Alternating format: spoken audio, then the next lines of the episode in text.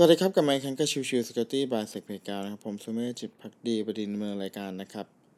episode นี้ episode ของวันเสาร์ซึ่งก็คือเรื่องของ Forensic Day นะครับ วันนี้จะพูดถึงเรื่องของ malware as a service นะครับ คือพอดีว่ามีการทำ research ของทาง Kaspersky นะครับ เกี่ยวกับเรื่องของตลาดของทาง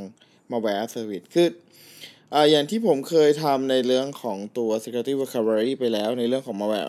as a service ว่ามันคืออะไร มันทำงานยังไงประมาณได้ไหนบ้างนะครับ ทีนี้ในส่วนของตัวทางฝั่งของ Kaspersky เขาก็ได้ดำเนินการลอง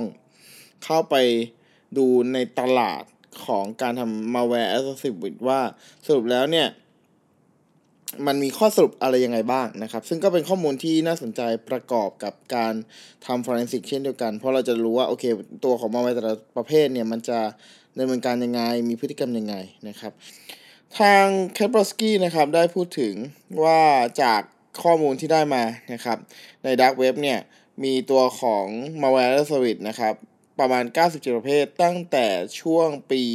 2015 ขึ้นมานะครับ แล้วก็ถ้าเราแบ่งเป็นแคตตากรีของการทำ malware as a service อะจะแบ่งเป็น 5 ประเภทหลักๆ ก็คือ 1. ransomware 2. info stealer 3. loader 4. backdoor 5. botnet นะครับ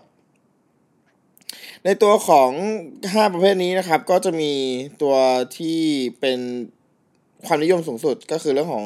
ransomware 51% info stealer หรือก็คือตัวที่ใช้ในการขโมยข้อมูลเนี่ยอยู่ที่ 24%แล้วก็ส่วน 18%ที่เหลือนะครับ ก็จะเป็นตัวของ botnet loader แล้วก็ backdoor นะครับ ซึ่งถ้าเราลงลึกไปที่ตัวของ ransomware เพิ่มขึ้นนะครับ มันก็จะมีตระกูลที่ยังค่อนข้างซ้ำๆเดิมๆอยู่ 5 ตระกูลด้วยกันก็คือเรื่องของ g a n c r a b n a m t y r e v i l Conti แล้วก็ Lockbit นะครับ ซึ่งมันมีความชัดเจนอย่างที่เราเคยพูดถึงกันว่าไอตัวของตระกูลพวก ransomware ต่างๆ เนี้ยมันก็มีพยายามการจะโตต่างในธุรกิจการโจมตีต่างๆ ซึ่งใน part นี้เนี่ยก็มีการพัฒนาตัวของซอฟต์แวร์ขึ้นมาเอง หาวิธีการโจมตีใหม่ๆของตัวเอง แล้วก็มีเรื่องของตัวของ portal ที่มีความแตกต่างกันอยู่นะครับ ซึ่งพอเราพูดถึง part นี้แล้วครับ ตัวของการทำธุรกิจของตัว malware as a service เนี่ยก็ยังคง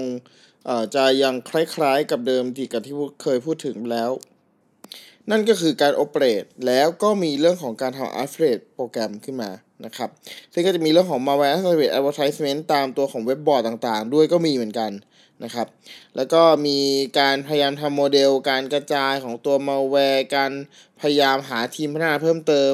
การทำการตลาดอะไรเงี้ยนะครับ ก็มีสารพัดเลย มีการสร้างเว็บไซต์ใหม่ มีการลงตัวของแอด มีการสร้างช่องทางในการติดต่อเพิ่มเติม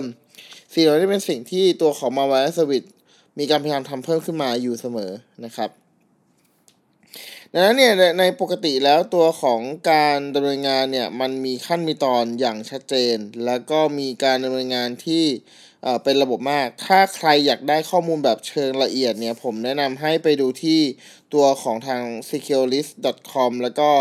slash malware as a service market ของทาง Kaspersky เลยนะครับ มันจะมีข้อมูลที่เป็นสรุปตารางเลยทีเดียวในเรื่องของการดำเนินงานของฝั่ง malware as a service นะครับ ในส่วนสุดท้ายของบทความนะครับ มีการพูดถึงในประเด็นนี้ว่าเรื่องของการแพร่กระจายหลักๆตัวของทาง Threat Actor เนี่ย